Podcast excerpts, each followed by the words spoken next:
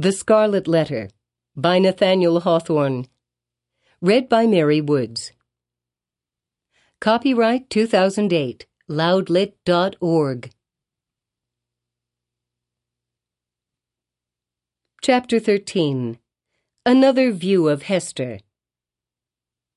In her late singular interview with Mr. Dimmesdale, Hester Prynne was shocked at the condition to which she found the clergyman reduced. His nerve seemed absolutely destroyed. His moral force was abased into more than childish weakness.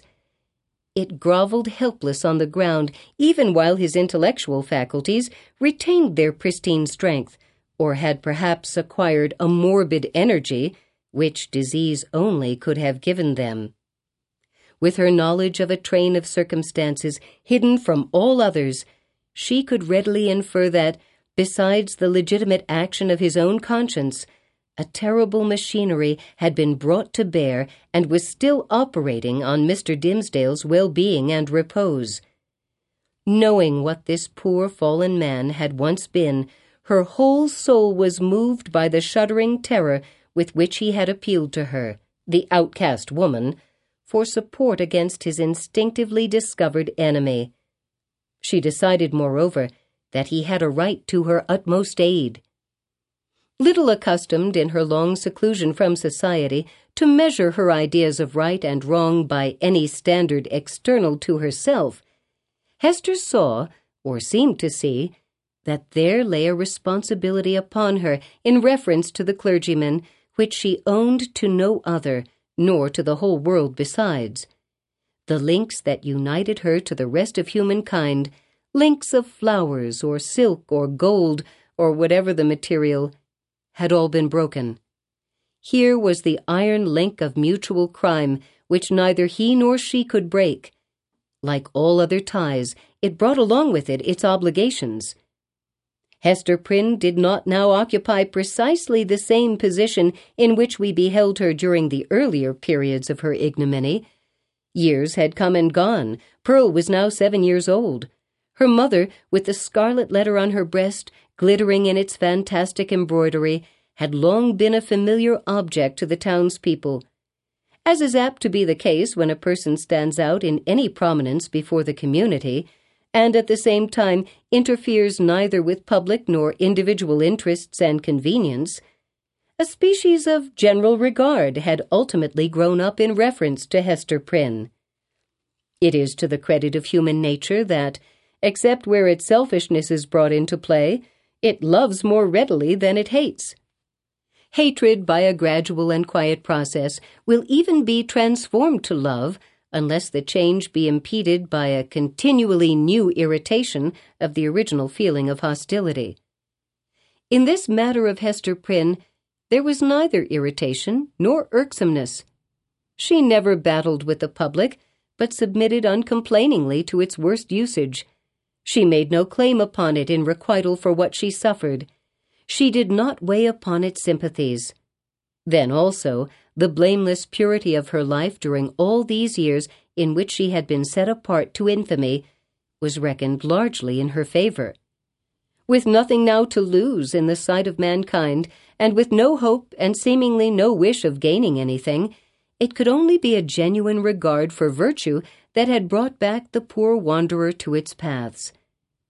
It was perceived, too, that while Hester never put forward even the humblest title to share in the world's privileges, further than to breathe the common air and earn daily bread for little Pearl and herself by the faithful labor of her hands. She was quick to acknowledge her sisterhood with the race of man whenever benefits were to be conferred.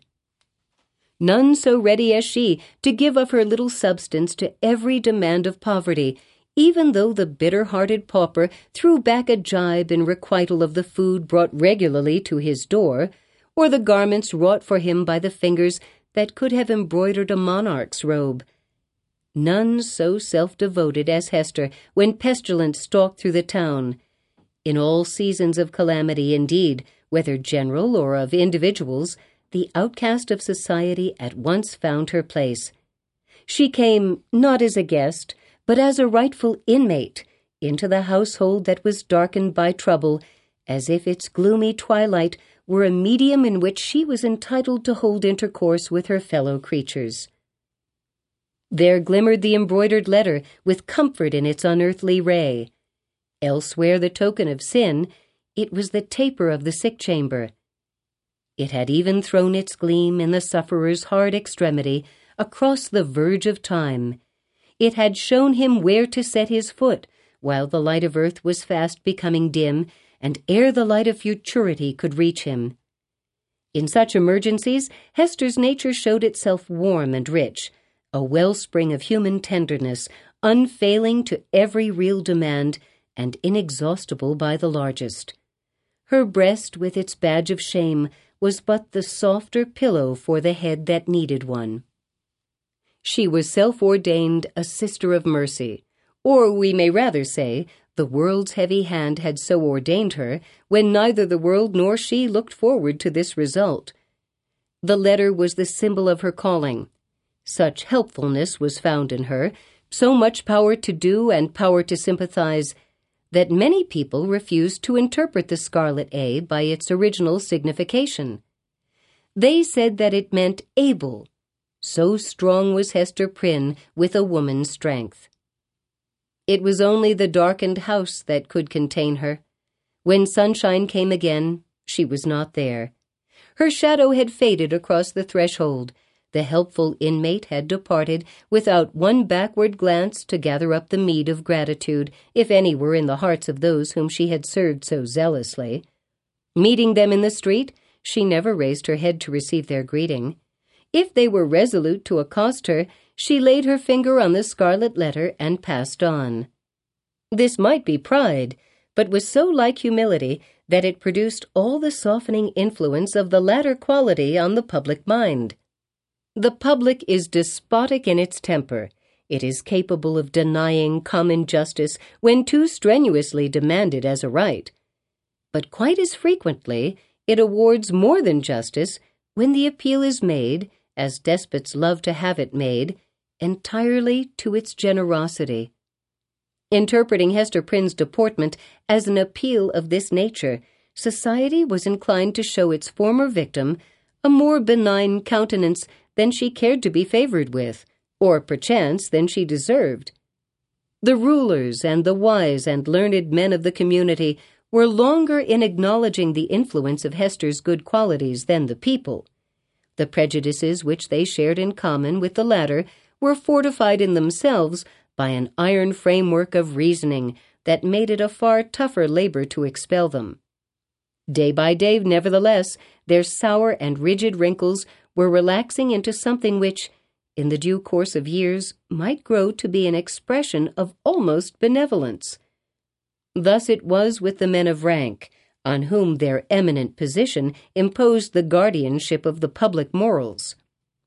Individuals in private life, meanwhile, had quite forgiven Hester Prynne for her frailty. Nay, more, they had begun to look upon the scarlet letter as the token not of that one sin for which she had borne so long and dreary a penance, but of her many good deeds since. Do you see that woman with the embroidered badge? They would say to strangers. It is our Hester, the town's own Hester, who is so kind to the poor, so helpful to the sick, so comfortable to the afflicted. Then it is true the propensity of human nature to tell the very worst of itself, when embodied in the person of another, would constrain them to whisper the black scandal of bygone years. It was none the less a fact, however, that in the eyes of the very men who spoke thus, the scarlet letter had the effect of the cross on a nun's bosom. It imparted to the wearer a kind of sacredness which enabled her to walk securely amid all peril. Had she fallen among thieves, it would have kept her safe.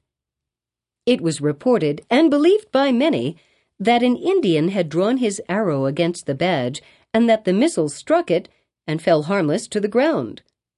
The effect of the symbol, or rather of the position in respect to society that was indicated by it, on the mind of Hester Prynne herself, was powerful and peculiar. All the light and graceful foliage of her character had been withered up by this red hot brand, and had long ago fallen away, leaving a bare and harsh outline, which might have been repulsive had she possessed friends or companions to be repelled by it. Even the attractiveness of her person had undergone a similar change. It might be partly owing to the studied austerity of her dress, and partly to the lack of demonstration in her manners. It was a sad transformation, too, that her rich and luxuriant hair had either been cut off or was so completely hidden by a cap that not a shining lock of it ever once gushed into the sunshine. It was due in part to all these causes, but still more to something else that there seemed to be no longer anything in Hester's face for love to dwell upon. Nothing in Hester's form, though majestic and statue like, that passion would ever dream of clasping in its embrace. Nothing in Hester's bosom to make it ever again the pillow of affection. Some attribute had departed from her, the permanence of which had been essential to keep her a woman. Such is frequently the fate, and such the stern development, of the feminine character and person when the woman has encountered and lived through an experience of peculiar severity. If she be all tenderness, she will die. If she survive, the tenderness will either be crushed out of her or, and the outward semblance is the same, crushed so deeply into her heart that it can never show itself more. The latter is perhaps the truest theory. She who has once been a woman and ceased to be so might at any moment become a woman again if there were only the magic touch to effect the transformation. We shall see whether Hester Prynne were ever afterwards so touched and so transfigured. Much of the marble coldness of Hester's impression was to be attributed to the circumstance that her life had turned, in a great measure, from passion and feeling to thought. Standing alone in the world, alone as to any dependence on society, and with little Pearl to be guided and protected, alone and hopeless of retrieving her position, even had she not scorned to consider it desirable, she cast away the fragment of a broken chain. The world's law was no law for her mind. It was an age in which the human intellect, newly emancipated, had taken a more active and a wider range than for many centuries before. Men of the sword had overthrown nobles and kings. Men bolder than these had overthrown and rearranged, not actually, but within the sphere of theory, which was their most real abode, the whole system of ancient prejudice, wherewith was linked much of ancient principle. Hester Prynne imbibed this spirit. She assumed a freedom of speculation, then common enough on the other side of the Atlantic, but which our forefathers, had they known it, would have held to be a deadlier crime than that stigmatized by the Scarlet Letter. In her lonesome cottage by the seashore, thoughts visited her such as dared to enter no other dwelling in New England, shadowy guests that would have been as perilous as demons to their entertainer could they have been seen so much as knocking at her door. It is remarkable that persons who speculate the most boldly often conform with the most perfect quietude to the external regulations of society. The thought suffices them without investing itself in the flesh and blood of action. So it seemed to be with Hester. Yet, had little Pearl never come to her from the spiritual world, it might have been far otherwise. Then she might have come down to us in history hand in hand with Anne Hutchinson as the foundress of a religious sect. She might, in one of her phases, have been a prophetess she might, and not improbably would, have suffered death from the stern tribunals of the period for attempting to undermine the foundations of the Puritan establishment. But in the education of her child, the mother's enthusiasm of thought had something to wreak itself upon. Providence, in the person of this little girl, had assigned to Hester's charge the germ and blossom of womanhood to be cherished and developed amid a host of difficulties Everything was against her. The world was hostile. The child's own nature had something wrong in it which continually betokened that she had been born amiss, the effluence of her mother's lawless passion, and often impelled Hester to ask in bitterness of heart whether it were for ill or good that the poor little creature had been born at all. Indeed, the same dark question often rose into her mind with reference to the whole race of womanhood. Was existence worth accepting even to the happiest among them? As concerned her own individual existence, she had long ago decided in the negative and dismissed the point as settled. A tendency to speculation, though it may keep women quiet, as it does men, yet makes her sad. She discerns, it may be, such a hopeless task before her. As a first step, the whole system of society is to be torn down and built up anew. Then the very nature of the opposite sex, or its long hereditary habit, which has become like nature, is to be essentially modified before woman can be allowed to assume what seems a fair and suitable position. Finally, all other difficulties being obviated, woman cannot take advantage of these preliminary reforms until she herself shall have undergone a still mightier change, in which, perhaps, the ethereal essence wherein she has her truest life will be found to have evaporated. A woman never overcomes these problems by any exercise of thought. They are not to be solved, or only in one way. If her heart chance to come uppermost, they vanish. Thus, Hester Prynne, whose heart had lost its regular and healthy throb, wandered without a clue in the dark labyrinth of mind, now turned aside by an insurmountable precipice, now starting back from a deep chasm. There was wild and ghastly scenery all around her, and a home and comfort nowhere at times a fearful doubt strove to possess her soul whether it were not better to send Pearl at once to heaven and go herself to such futurity as eternal justice should provide. The scarlet letter had not done its office. Now, however, her interview with the Reverend Mr. Dimmesdale on the night of his vigil had given her a new theme of reflection and held up to her an object that appeared worthy of any exertion and sacrifice for its attainment. She had witnessed the intense misery beneath which the minister struggled, or, to speak more accurately, had ceased to struggle. She saw that he stood on the verge of lunacy if he had not already stepped across it. It was impossible to doubt that, whatever painful efficacy there might be in the secret sting of remorse, a deadlier venom had been infused into it by the hand that proffered relief. A secret enemy had been continually by his side, under the semblance of a friend and helper, and had availed himself of the opportunities thus afforded for tampering with the delicate springs of Mr. Dimmesdale's nature. Hester could not but ask herself whether there had not originally been a defect of truth courage, and loyalty on her own part in allowing the minister to be thrown into a position where so much evil was to be foreboded and nothing auspicious to be hoped. Her only justification lay in the fact that she had been able to discern no method of rescuing him from a blacker ruin than had overwhelmed herself, except by acquiescing in Roger Chillingworth's scheme of disguise. Under that impulse, she had made her choice, and had chosen, as it now appeared, the more wretched alternative of the two. She determined to redeem her error so far as it might yet be possible.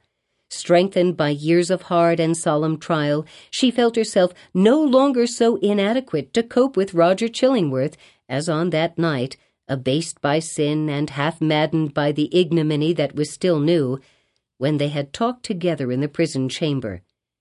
She had climbed her way since then to a higher point. The old man, on the other hand, had brought himself nearer to her level, or perhaps below it, by the revenge which he had stooped for. In fine, Hester Prynne resolved to meet her former husband and do what might be in her power for the rescue of the victim on whom he had so evidently set his grip. The occasion was not long to seek. One afternoon, walking with Pearl in a retired part of the peninsula, she beheld the old physician with a basket on one arm and a staff in the other hand, stooping along the ground in quest of roots and herbs to concoct his medicine withal.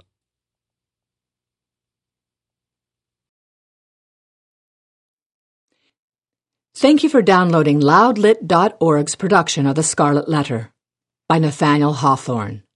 Performed by Mary Woods. This production was made possible by the generous support of Gordon W. Draper, Lois and Will Yates, Teresa Mahoney, and Todd Fedor.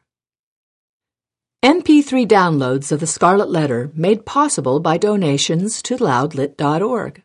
Thank you.